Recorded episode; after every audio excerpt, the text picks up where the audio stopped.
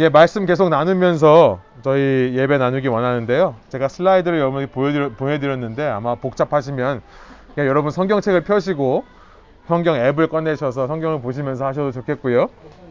제가 중간중간에 어, 말씀을 어, 봉독해 드리도록 하겠습니다. 오늘 말씀은요, 민수기 21장입니다. 지난주에 저희가 민수기 20장을 나눴고 오늘은 21장인데요. 민수기 21장 1절부터 9절까지의 말씀이 본문입니다. 오늘은 거룩함의 회복 세 번째 시간으로 어, 회개와 자족이라는 제목으로 말씀 나누기 원합니다. 소, 소 제목으로 불만족에 대하여라고 어, 제가 어, 소제목을 만들어 봤습니다. 오늘 우리 이 시대가 겪는 여러 가지 정신적인 스트레스들을 좀 다, 다루고자 하는데요. 그 중에서 우리 사회에 만연한 이 불만족이라고 하는 것에 대해서 오늘 좀 나누겠습니다. 민숙이 21장인데요. 7절부터 9절까지만 저희가 한 목소리로 한번 읽어보기를 원합니다. 민숙이 7, 21장 7절부터 9절 제가 읽습니다. 여러분 제가 어, 교인방에 보내드린 슬라이드에도 있습니다. 백성이 모세에게 이르러 말하되 우리가 여호와와 당신을 향하여 원망함으로 범죄, 범죄하였사오니 여호와께 기도하여 이 뱀들을 우리에게서 떠나게 하소서. 모세가 백성을 위하여 기도하며 함께 있습니다. 여호와께서 모세에게 이르시되 불뱀을 만들어 장대 위에 매달아라. 물린 자마다 그것을 보면 살리라. 모세가 아, 함께 있습니다. 모세가 노뱀을 만들어 장대 위에 다니 뱀에게 물린 자가 노뱀을 쳐다본즉 모두 살더라. 아멘. 어, 40년의 광야 생활이 이제 거의 끝나가는 시점입니다. 아, 다시 이스라엘은 가, 아, 가나안의 남쪽인 가데스 바네아라는 곳에 와서 진을 칩니다. 이들은 다음 세대 이스라엘입니다. 그의 부모 세대는 먹을 것이 없다고 불평했기 때문에 광야에서 지난 40년 동안 어, 광야에서 묻히게 되었고요. 그 다음 세대인데요. 그들의 부모 세대와 똑같이 그들도 불평하는 모습을 지난 시간에 살펴봤습니다. 어, 이 세대 이스라엘이 불평함을 통해 하나님께서는 모세와 아론에게 말씀하셨습니다. 이 백성이 불평함으로 이제 너희들은 약속의 땅에 들어가지 못한다. 라고 말씀하신 거예요. 그들은 1세대의 지도자로서 1세대와 함께 운명을 같이 하는 것입니다. 그리고 그것이 아마 그들에게는 더 나은 선택이었을지도 모르겠습니다. 지난 시간 말씀드렸습니다만 지도자는 책임을 지는 지도자가 진정한 지도자죠. 1세와 함께 1세대와 함께 광야에 묻히는 것이 이들에게 더 좋은 것이라 생각이 듭니다. 그런데 주님께서 2세 이스라엘에게 굳이 이 아론과 모세가 약속의 땅에 들어가지 못한다라는 말씀을 계속해서 반복해 말씀하시는 데는 또 다른 이유가 있다고 했습니다. 백성의 불평으로 인해 1세대 지도자가 못 들어가는 거죠. 아니, 모세와 아론이 무슨 죄가 있습니까? 그런데 2세대가 불평해서 그들이 약속의 땅에 못 들어감을 통해서 그 2세들에게 불평하는 게 얼마나 큰 죄악인지를 하나님께서 깨닫게 하시고 상기시키시기 하기 위함으로 그 지도자들을 못 들어간다는 말을 계속 반복하시는 것을 보게 됩니다. 그들은 이렇게 생각할 겁니다. 우리 부모님들이 불평해서 부모님들이 광야에서 죽었고 우리가 불평해서 지도자들도 광야에서 죽게 되니까 이제 우리 불평하지 말자. 아마 그런 생각을 하게 되는 계기가 되었을 거예요. 그리고 말씀하신 그 일이 이제 실제 현실로 일어나기 시작합니다. 가데스 바네아에 있던 이스라엘이 이제 호르산이라는 곳으로 이동을 하는데요. 민수기 20장 후반부에 나오는 얘기입니다. 마운트 호어라고 하는 산인데요. 그 호르산에 도착했을 때 거기서 아론이 죽습니다. 모세의 형인 아론이 죽고요. 그때 주님께서 아론이 죽을 수밖에 없는 이유에 대해서 이렇게 말씀하세요. 민수기 20장 24절입니다. 세 번역으로 제가 읽어볼게요. 이제 아론은 그의 조상 곁으로 간다. 무리바셈에서 너희들이 나의 명령을 거역하여 나와 다투었기 때문에 아론은 내가 이스라엘 자손에게 준 그 땅으로 들어가지 못한다. 주님께서 또 반복해서 말씀하시는 겁니다. 무리바 사건, 지난 시간에 나누었던 그 무리바 사건으로 인해 아론이 이 땅에서 약속의 땅을 들어가지 못하고 이 광야에서 죽을 수밖에 없다는 것을 또 말씀하시는 거예요. 그래서 이스라엘은 그 애, 아, 아론을 위해 미안한 마음에서였는지 무려 30일 동안 애곡을 하면서 20장이 끝납니다. 20장 29절이에요. 그리고 나서 이제 오늘 본문이 시작되는데요. 21장 1절이 이렇게 시작합니다. 네겝에 거주하는 가나안 사람 곧 아라세 왕이 이스라엘이 이 아다림 길로 온다 함을 듣고 이스라엘을 쳐서 그 중 몇 사람을 사로잡은지라. 이 네겝이라고 하는 것, 네겝이라고 하는 것은 가나안의 최남단 지역입니다. 그곳에 있는 가나안 왕 아랏이라는 사람이요. 이스라엘이 올라온다는 소식을 듣고 군대를 이끌고 이스라엘을 선제 공격했다는 겁니다. 그래서 그 중에 몇 사람을 포로로 잡아왔다는 거예요. 여러분, 이스라엘의 입장에서 어떻게 반응할까 우리가 보게 되는데요. 이제까지 이스라엘과는 다른 모습을 보입니다. 아니, 먹을 게 없다고도 불평했던 사람들인데, 이제는 더 이상 불평하고 원망하지를 않습니다. 아마도 아론이 죽은 것이 그들에게 충격 요법이 되었던 것 같아요. 이제는 우리 불평하지 말자라고 생각했던 것 같아요. 이렇게 가나안 민족이 먼저 쳐들어와서 정복해서 사람들을 우리 가족들을 끌고 갔는데요. 2절 이렇습니다. 야훼께 서원하더라라는 거예요. 이스라엘이 여호와께 서원하여 이르되 주께서 만일 이 백성을 내 손에 넘기시면 내가 그들의 성읍을 다 멸하리이다. 우리가 메뚜기 같다. 저들은 너무나 장대하다라고 말했던 사람들은 다 어디 갔습니까? 이들은요, 공격을 받아서 포로로 끌려가는데도 불평과 원망이 아닌 예배를 하는 겁니다. 서원을 했다는 거예요. 여러분, 하나님이 얼마나 기쁘셨을까요? 이제서야 하나님의 백성이 하나님의 백성다운 모습을 보이는 거죠. 아론의 죽음이 결코 헛된 것이 아니었다는 생각이 듭니다. 정말 책임지는 지도자 아래에서 백성이 조금 조금씩 성장하는구나라는 것을 확인하게 돼요. 하나님이 얼마나 기쁘셨는지 하나님께서 즉각적으로 응답하십니다. 3절이에요. 여호와께서 이스라엘 목소리를 들으시고 가나안 사람을 그들의 손에 넘기심에 그들과 그들의 성읍을 다 멸하니라. 그러므로 그곳 이름을 호르마라 하였더라.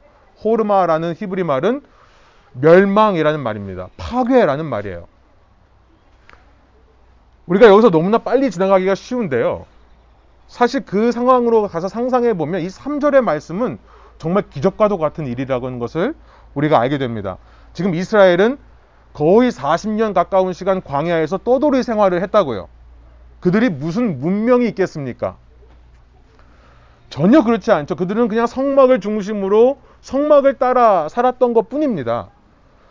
그들이 스스로 먹거리를 창출했습니까? 아니요. 하나님께서 만나와 매출하기로 먹여주셨어요.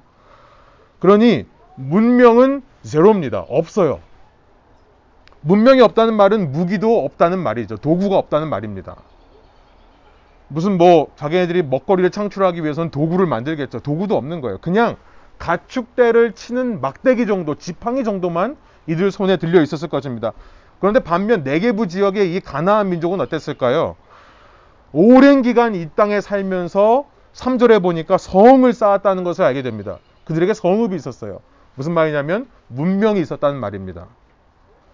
무, 무역을 했던 이 네개부 지역은 이 해안가입니다. 해안가기 때문에 지중해를 통해 무역을 할 수 있는데요. 무역을 통해 아마 군사를 조직할 수 있는 부와 권력을 얻었을 것이고요. 무기를 실제로 많이 만들었을 것입니다.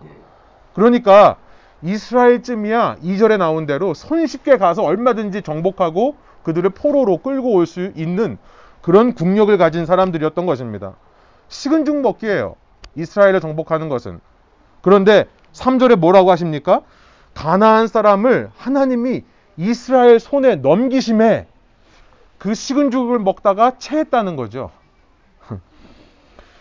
이스라엘과 그들이 아 이스라엘이 그들과 그들의 성읍을 다 멸하였다라고 말하고 있습니다.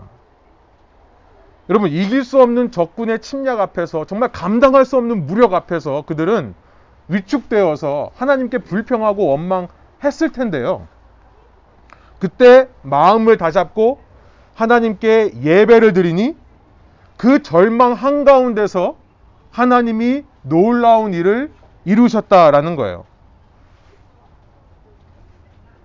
예, 우리 지나가시는 분들 지나 아, 예, 여기 어, 오셨네요. 예, 중요한 순간에 오셨어요. 여러분, 여러분 여기서 우리가 포인트가 있습니다. 여러분 오늘 딴 거 다 잊어버리셔도 이것만 기억하시면 돼요. 여러분 하나님께서 얼마나 이런 예배를 감격스러워하시고 기뻐하시는지를 우리는 알게 됩니다. 원망할 수 있는 상황, 불평할 수 있는 상황에서 불평하지 않고 원망하지 않고 예배를 드리는 것, 그 예배를 기뻐하신다는 사실이에요. 사랑하는 여러분, 이것을 기억하시기 바랍니다. 여러분 삶의 불평과 원망을 할 수밖에 없는 상황을 만날 때, 여러분 오늘 본문을 꼭 기억하시길 바래요. 오늘 이 설교의 말씀을 꼭 기억하시길 바랍니다. 바로 그때가 우리가 우리 주님을 가장 기쁘시게 할 수 있는 기회라는 것입니다. 아멘. 본문은 이 이스라엘의 가나안 정복에 있어서 첫 전쟁을 기록하는 겁니다.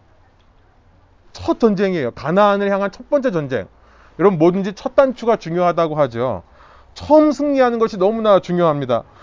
그것도 무기나 문명이 없는 상태에서 이들을 이겼다는 것은 그리고 그들을 이김으로 말미암아 그들의 그 찬란한 문명을 그대로 흡수하고 무기들도 흡수할 수 있었다는 것은 이제 앞으로 가나안을 정복해 나가는 데 있어서 굉장히 중요한 사건이었을 것입니다. 이들의 승률을 높이는 일이었을 거예요. 제가 잠깐 좀 쉬어가는 생각으로 저희 교회에 사실 성경 공부가 따로 없거든요. 그래서 제가 가능하면 말씀 중에 성경 공부를 좀 집어넣으려고 하는데요. 예, 성경 공부를 해도 뭐 오시는 분들이 별로 없어서요. 네, 농담입니다. 예, 성경 공부를 잠깐 좀 집어넣기를 원하는데요. 어, 많은 분들이 요즘 이 어, 기독교를 공격하는 기독교를 비난하는 이유 중에 하나로 사실은 이 이스라엘의 가나안 정복을 이야기를 많이 합니다. 이 이스라엘의 가나안을 정복하는 모습을 보면서 어떻게 하나님 믿는 사람들이 이렇게 잔인할 수 있느냐? 또 이런 것을 허락하시는 하나님은 과연 선하신 하나님이라 자비로우신 하나님이라고 할 수 있느냐? 이런 공격을 많이 해요. 조금 설명이 필요합니다. 제가 네 가지 변론을 변호를 말씀드리려고 하는데요. 첫 번째 우리가 이 본문을 통해 기록하고 기억할 수 있는 것은요. 이것은 정당방위였다는 거예요. 그것도 약자의 정당방위였습니다.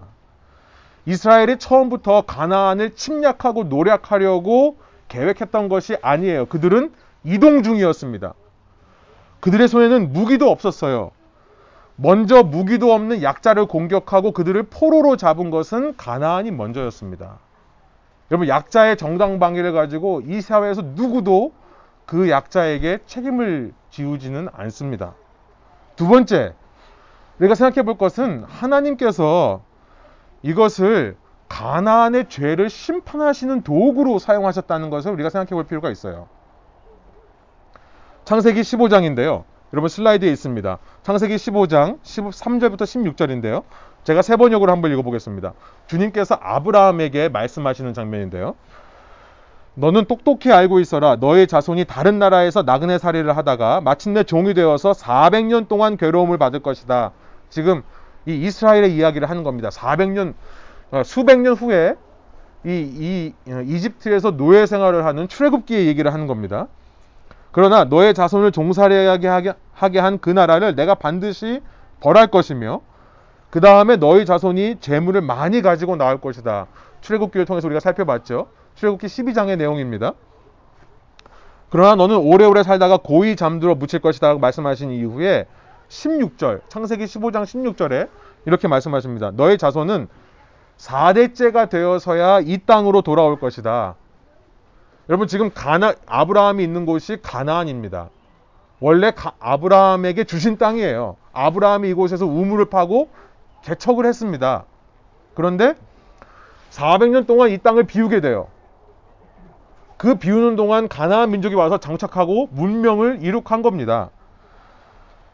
4대째가 되어서야 그 후에야 들어오게 되는데 그 이유에 대해서 주님이 이렇게 말씀하세요. 아모리 사람들의 죄가 아직 벌을 받을 만큼 이르지는 않았기 때문이다.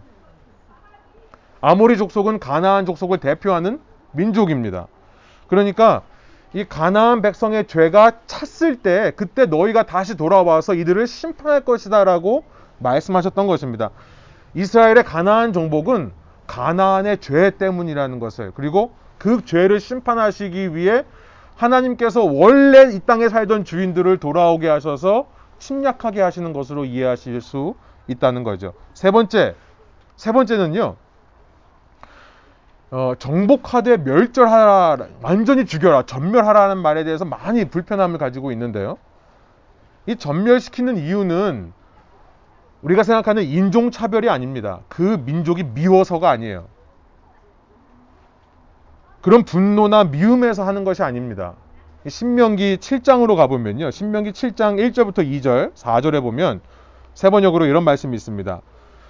주 당신들의 하나님이 당신들이 들어가 차지할 땅으로 당신들을 이끌어 들이시고 당신들 앞에서 여러 민족 곧 당신들보다 강하고 수가 많은 일곱 민족인 헷족과 기르가스족과 아모리족과 가나안족과 브리스족과 히, 히위족과 여부스족을 다 쫓아내실 것입니다. 주 당신들의 하나님은 그들을 당신들의 손에 넘겨주셔서 당신들이 그들을 치게 할 것이니 그때 당신들은 그들을 전멸시켜야 합니다. 이렇게 말씀하세요. 그들과 어떤 언약도 세우지 말고 그들을 불쌍히 여기지도 마십시오. 그 이유가 뭐냐? 3, 4절에 나오는데 요약하면 이렇습니다. 그들을 살려두면 이스라엘의 후손과 그들의 후손이 결혼을 맺을지도 모른다. 4절. 그렇게 했다가는 그들의 꿰매 빠져서 당신들의 아들이 주님을 떠나 그들의 신을 섬기게 될 것이며 그렇게 되면 주님께서 진노하셔서 곧바로 당신들을 멸하실 것입니다. 그러니까 전멸시켜야 되는 이유, 우상숭배에 빠지지 않기 위해서라는 것을 알게 되는 거죠. 결국 사람을 향한 전쟁이 아니었고요. 이것은 이방 신을 향한 전쟁이었다는 것을 우리가 생각해 보게 되는 겁니다. 마지막 네 번째로 당시 전쟁의 문화가 그랬습니다. 전멸을 했어요. 어, 전쟁에 나가는 것은 사실 도박과 같은 겁니다. 모든 것을 걸고 나가는 거거든요. 그러니까 전쟁에 나가는 요, 요즘하고 전쟁이 틀려요. 그때 당시 전쟁을 한다는 것은 내 모든 것을 거는데 싸울 수 있는 성인 남자의 목숨만 거는 게 아니라 그 당시 성인 남자의 소유물이었던 여자와 자녀들까지도 목숨을 걸고 싸우는 도박과 같은 것이었습니다. 그래서 당시 문화예요. 근데 이런 문화에서 말살시킨다는 것은 오히려 인도적인 모습이었습니다. 왜냐하면 말살 안 시키면 그들을 포로로 사로잡아서 평생 부리고 사는 거거든요. 노예로 쓰는 거거든요. 그것보다 그들을 그 자리에서 전부 죽이는 게 더 자비로운 것으로 인식되던 것이 고대의 전쟁 문화였습니다. 아무튼 다시 본문으로 좀 돌아올게요. 본문으로 돌아와서요. 이 역사적인 첫 전투에서 승리한 이스라엘. 그들의 역사가 계속 이렇게 승승장구하면 좋겠는데요. 4절에 보니까 참 안타까운 장면이 다시 벌어지기 시작합니다. 4절. 읽으실 수 있는 분들은 함께 한번 읽어보겠습니다. 민수기 21장 4절이에요. 백성이 호르산에서 출발하여 홍해 길을 따라 에돔 땅을 우회하려 했다가 길로 말미암아 백성의 마음이 상하니라. 제가 여러분 지도를 보내드렸는데 지도를 보시면 지금 가데스 바네아 호르산에서 목적지는 모압 평지라고 하는 이 동쪽 위에 있는 평지입니다. 거기로 지나가려고 하는데 에돔 땅을 지나가면 거기에 킹스 하이웨이라는 것이 있어요. 잘 닦여져 있는 길로 쉽게 갈 수 있습니다. 그런데 이 일이 있기 전에 21장 이전에 20장에서 어떤 일이 있었냐면 모세가 이 에돔 사람들한테 정식으로 사신을 보내 요청합니다. 우리가 지나가려고 하는데 이 길을 좀 통과하게 해주십시오. 우리가 지나가면서 아무것도 건드리지 않을 테니까 조용히 지나갈 테니까 허락해 주십시오라고 정중하게 요청하는데 그때 에돔이 어떻게 했냐면요. 20장 14절부터 21절에 보면 그런 요청을 들은 에돔, 에돔이 어느 나라입니까? 이스라엘의 형제 국가예요. 이스라엘은 야곱이죠. 에, 에돔은 에서의 후손입니다. 그런데 이 형제 국가를 향해서 어떻게 하냐면 20장 21절에 수많은 군대를 파병해서 그 길을 지나가지 못하도록 막습니다. 이런 일이 있었어요. 여러분 지금 21장에 와서 갑자기 그 일이 생각이 났다는 얘기죠. 갑자기 마음이 상했다는 거예요. 이게 무슨 말일까요? 그때 당시에는 싸울 수 있는 무기가 없었습니다. 그들이 그렇게 나오니까 알아서 그냥 돌아갈 수밖에 없어요. 얼마나 긴, 먼 길을 돌아가야 되는지 지도를 보면 확인할 수 있습니다. 그런데 지금 이스라엘은 가나안의 아랏과 싸워서 자신감이 붙은 상황입니다. 그리고 무기도 들려 있을 것입니다. 전에는 어쩔 수 없이 그랬다 치지만 이제 한번 싸워볼 수 있지 않은가라는 생각이 들었을 거예요. 야, 한번 싸워보자. 이렇게 우리가 하나님이 함께 하시는데 싸우면은 이기, 이겨볼만 하지 않겠느냐. 아마 이런 얘기가 백성들 가운데 나왔겠죠. 그런데도 불구하고 하나님은 모세를 통해 원래 계획대로 돌아가라라는 것을 말씀하시는 거예요. 그러니까 불만이 생기는 겁니다. 여러분 불만이 생기니까 어떻죠? 그러니까 사실은 여러분 불만이 생긴다는 거는 살만하다는 얘기예요, 사실은. 그죠? 좀 이제 기지개 펴고 살만하니까 불만이라는 게 생긴다는 거예요. 정말로 사실 궁핍한 상황에서는 불만이라는 게 아닙니다. 정말 뭐라도 붙잡고 싶은 심정밖에 없는 거죠. 여러분 불만이 생기면 어떻습니까? 여러분 경험해 보셔서 알겠지만 불만이 생기면요 그 사람이 하는 모든 것이 꼴 보기 싫고요 그 사람이 주는 모든 것이 다 싫어집니다. 5절이에요. 백성이 하나님과 모세를 향하여 원망하되 어찌하여 우리를 애굽에서 인도해내어 이 광야에서 죽게 하는가? 이곳에는 먹을 것도 없고 물도 없도다. 그러면서 이렇게 말해요. 우리 마음이 이 하찮은 음식을 싫어하노라. 먹을 것도 없고 마실 것도 없다고 원망하면서 만나와 매출하기를 향해 이제는 하찮은 음식이라고 표현을 하고 있습니다. 아론이 죽은 지 얼마나 됐다고 이러고 있습니까? 지난 시간 우리는요, 우리의 뇌가 조금의 통증은 참지도 못하고 적응을 못한다고 했죠. 그러나 이 행복에 대해서는 너무나 쉽게 적응해 버린다라고 했는데요. 이제는 주님의 은혜를 당연하게 생각하는 것을 넘어서서 하찮게 생각하는 것이 아닌가. worse less라고 되어 있습니다. 좀 나아지는가 싶더니 더 추락하는 게 아닌가라는 생각이 들어요. 슬라이드를 보시면 지난 시간에 제가 이 번아웃을 이기는 힘으로 자기 위로 self comfort를 말씀드렸습니다. 컴패션이라고 말씀드렸어요. 이 나를 위로하는 힘에 대해 말씀드렸는데요. 이 자기 위로라는 것은 어, 물론 자기 비판은 아닙니다. 우리가 참 자기 비판으로 빠질 때가 참 많아요. 내가 위축되어 있을 때 자꾸 내 자신을 향해서 이 바보야, 멍청아 이런 얘기를 하기가 참 쉽죠. 제 얘기도 말씀드렸었는데요. 이 자아 비판이라는 것은 사실은 건강한 겁니다. self criticism이라는 것은 여러분 자기 애가 강한 사람은 자기 비판을 하지 않습니다. 이 자신을 돌아보고 반성할 줄 아는 것. 사실 우리가 신앙생활에 있어서 예수님이 너희 중에 누구든지 나를 따라오려거든 자기를 부인하고 이렇게 말씀하셨어요. 그 다음에 십자가를 지고 나를 따르라고 말씀하셨는데 이 자기 부인, 자기 비판이라는 것은 신앙에 굉장히 중요한 일인 것인데요. 그러나 지쳐 있는 상황 가운데서 자기 비판을 하는 것은 전혀 도움이 되지 않습니다. 많은 사람들이 자기 비판은 못하니까 이제 어디로 가냐면 그 정반대 극단으로 가는 게 자아 팽창이라는 거예요. self expansion. 이게 뭡니까? 뭐냐면요. 이거예요. 그냥 무조건 할, 하면 되겠지. 할 수 있다. 이 한국말의 근자감이라고 하죠. 근거 없는 자신감. 과도한 자신감으로 자신을 위로하는 데가 있습니다. 때가 있습니다. 근데 그러면 문제가 뭐냐면 그러다가 실패하면 전부 다 더 번아웃이 된다는 거예요. 더 힘이 빠진다는 거예요. 이 버, 번아웃에서 벗어날 수가 없다는 겁니다. 여러분 힘든데요. 누가 와서 야 힘내 그러면 어떤 생각이 들어요? 열받죠. 힘들고 힘든 상황에서 야 힘내라는 말을 듣고 힘낼 수가 없는 것과 똑같습니다. 이 자아 팽창으로 가면 안 돼요. 그런데 많은 사람들이 자기를 위로하라고 하니까 그냥 막연하게 아 나게 나는 이거 이겨낼 수 있을 거야. 나는 잘할 수 있을 거야라는 식의 자아 팽창으로 가더라라는 겁니다. 저는 이 본문의 이스라엘 딱 그런 상황인 것 같아요. 이 자기 위로는 그럼 무엇인가? 자기 위로는요. 그 어려움을 그냥 수용하는 겁니다. 그리고 이해하는 거예요. 낙담한 친구에게 있어서는 필요한 것은 욥의 친구들과 같은 사람들이 아닙니다. 네가 뭘 잘못했는지 와서 알려주는 사람 필요 없어요. 그건 자기 비판은 필요 없거든요. 어, 그렇다고 해서 반대로 너는 무조건 이거 잘할 수 있고 너는 괜찮아질 거야 라고 말하는 사람들도 사실 도움이 안 돼요. 와닿지가 않아요.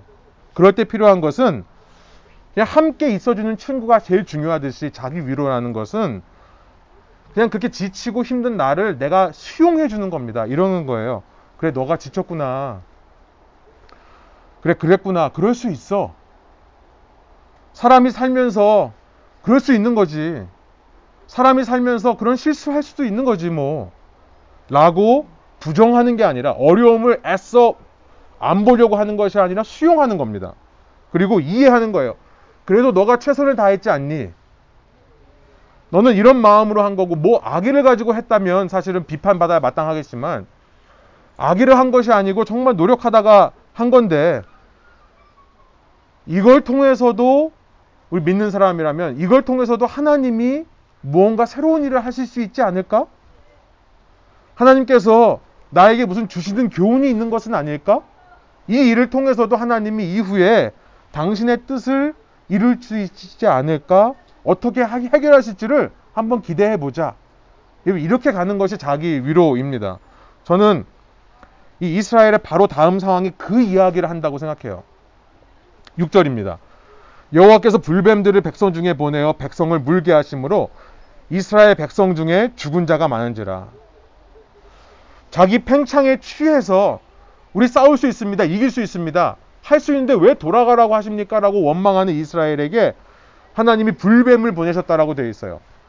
불뱀이라고 하니까 이렇게 불타는 뱀이라고 이해할 수도 있지만 뱀에게 물려서 화끈거리는 반응 때문에 불뱀이라고 할 수도 있는 것입니다. 이 원어로 보면 사실은 두 개의 의미가 더 강해요. 한 신학자는 이렇게 말씀하시더라고요. 뱀 하면 떠오르는 곳은 그들이 도망쳐 나왔던 이 이집트라는 나라다. 여러분 이집트에는 뱀이 권력의 상징입니다. 페로 바로가 왕관을 쓰는데 그 앞에 보신 적이 있으세요? 뱀의 모양이 있습니다. 이집트에서 잘 살고 있는데 왜 나오게 했냐라고 불평하는 이들을 향해서 하나님이 이집트의 뱀을 보내셔서 물게 하신 것이다라고 어, 해석할 수도 물론 있겠습니다. 7절에 보면요.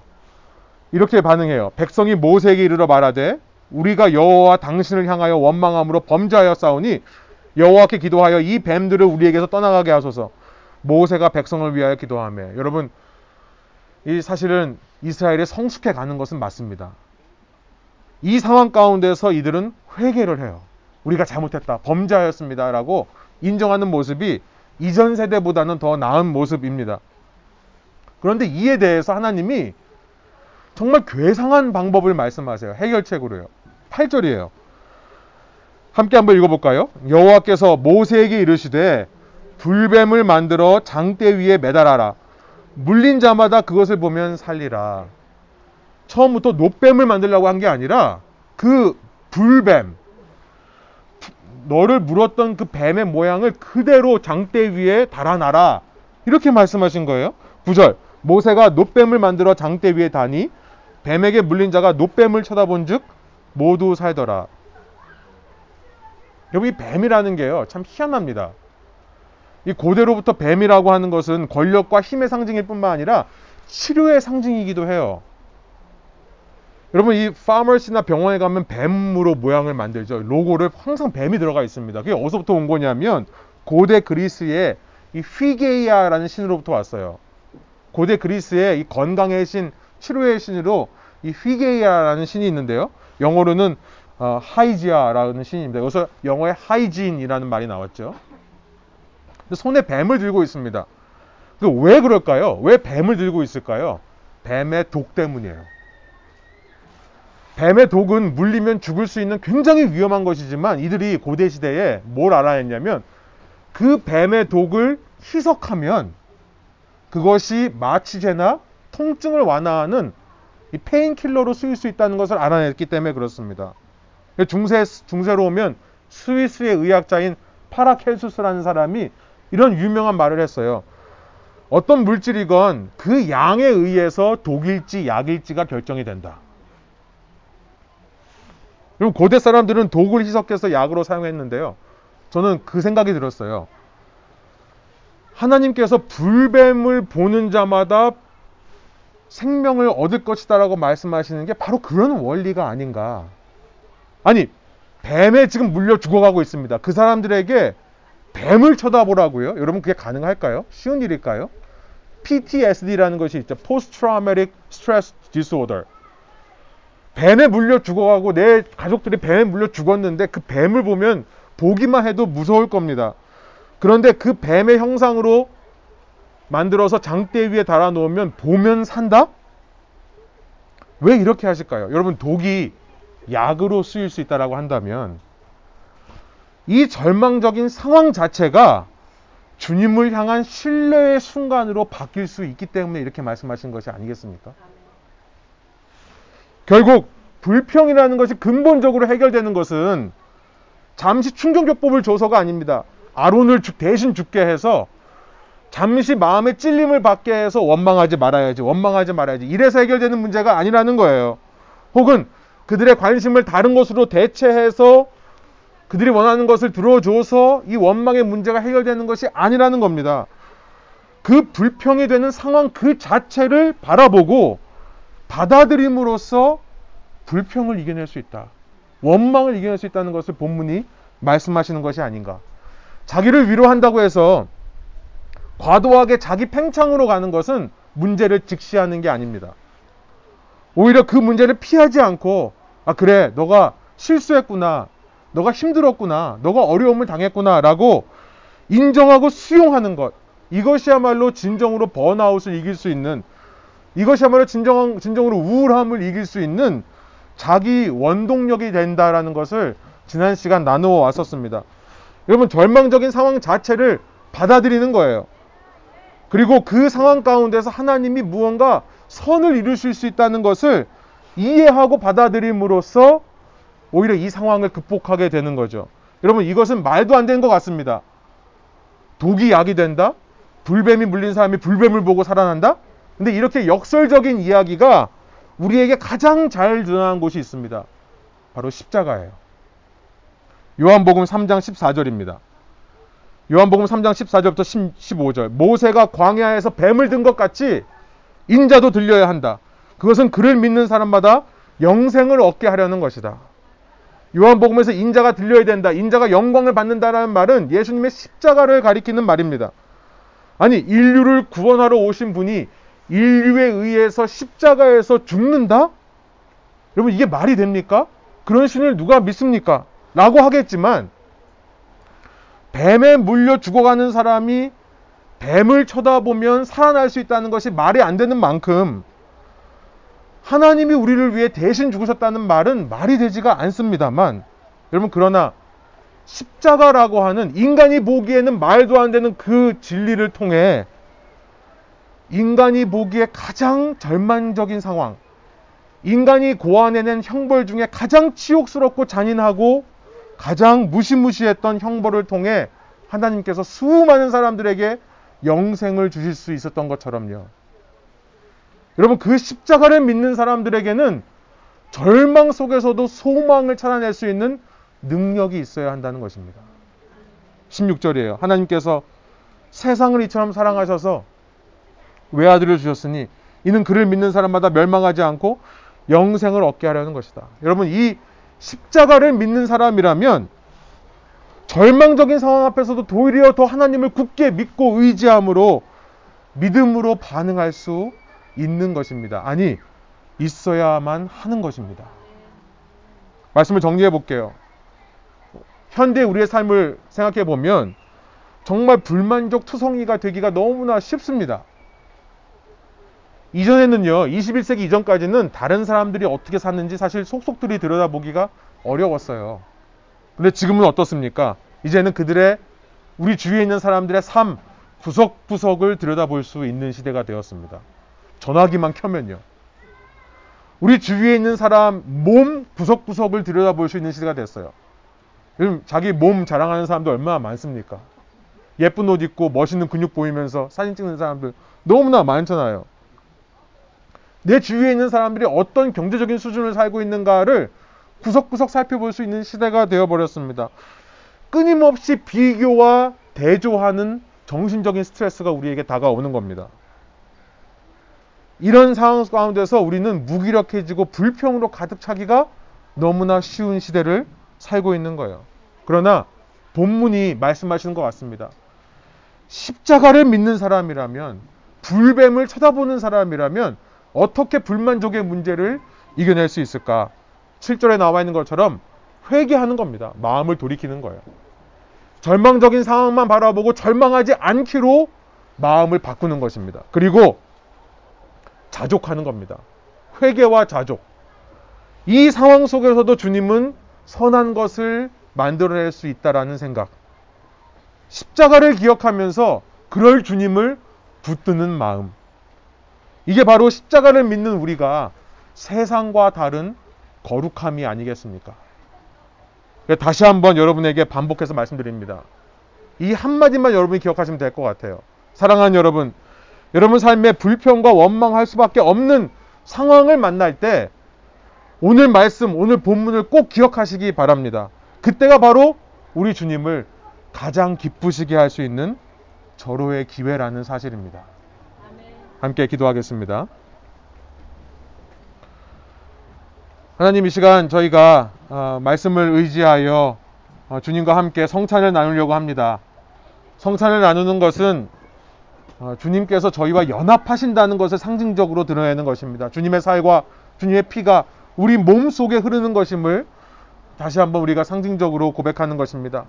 주님, 십자가를 믿는 자로서 우리가 아무리 절망적인 상황이라 하더라도 그 가운데서 새로운 힘을 얻을 수 있다는 것을 이 시간 말씀을 통해 배워, 배웠사오니 주님께서 원하시는 것은 불뱀에 물린 상황이라 하더라도 그 불뱀 안에서 생명의 회복을 어, 찾아내는 그 믿음을 원하시는 것이오니 주님 그 십자가를 믿는 우리에게 세상 어떤 고난과 역경도 우리를 흔들지 못하는 것임을 우리의 마음으로부터 선포하게 하여 주시고 이 시간 주님 앞에 예배 드린다 할 때에 그럼에도 불구하고 선한 일을 계속해서 나의 삶을 통해 이루어 가실 주님을 찬양하고 감사하는 반응으로 저희가 설 수 있도록 주님 앞에 다가갈 수 있도록 인도하여 주옵소서. 한 입에서 두 가지 어, 말을 낼 수 없습니다. 한 샘에서 쓴물과 단물을 낼 수 없는 것처럼 한 입으로 하나님을 찬양하며 한 입으로 하나님을 저주하거나 원망할 수 없습니다. 주의 성령께서 이 예배를 통해 우리의 마음과 생각 가운데 완전하게 임재하여 주옵소서. 감사드리며 예수 그리스도의 이름으로 기도합니다. 아멘.